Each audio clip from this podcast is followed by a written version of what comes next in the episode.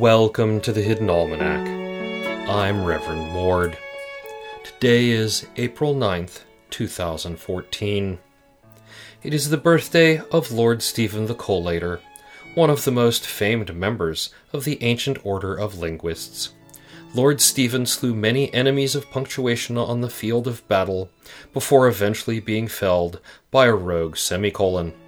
His tomb is a tourist destination for many English majors, featuring, among other interesting architectural details, a glossary made entirely of marble. And it was on this day in 1936 that the strikes at the Walleye copper mine turned violent, possibly owing to the singing of inflammatory folk songs.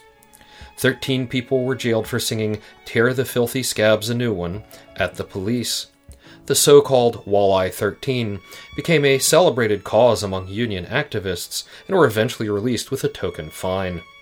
Many said that the greatest benefit to their arrest was the fact that radio personalities had to repeat lyrics to the song in question on air.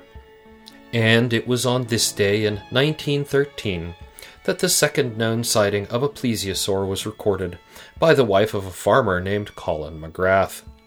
Mrs. McGrath reported that the plesiosaur came right up on the beach near their home and made a terrible, sad, and sundry noises. McGrath himself would only say that he'd told the damn beastie to go home, and if it wouldn't do what it was good for it, then he'd wash his hands of the whole affair, so he would. It is the feast day of Saint Fabriano, patron of art supplies. Saint Fabriano is invoked whenever the artist has found a truly wonderful tool, which is then promptly discontinued. A timely prayer to Saint Fabriano is believed to be effective at locating quantities of these objects on clearance. In the garden, watch for plant thieves. You will often find that a plant seems to have vanished from where you distinctly recall planting it, and obviously the only logical explanation is unscrupulous persons. Should a plant vanish, and you find it later some few feet away, it was probably plant gremlins. Sprinkle with holy water as needed. Should it actually prove to be plant thieves, hanging is not too good for them. The Hidden Almanac is brought to you by Red Wombat Tea Company purveyors of fine and inaccessible teas. Red Wombat. We dig tea.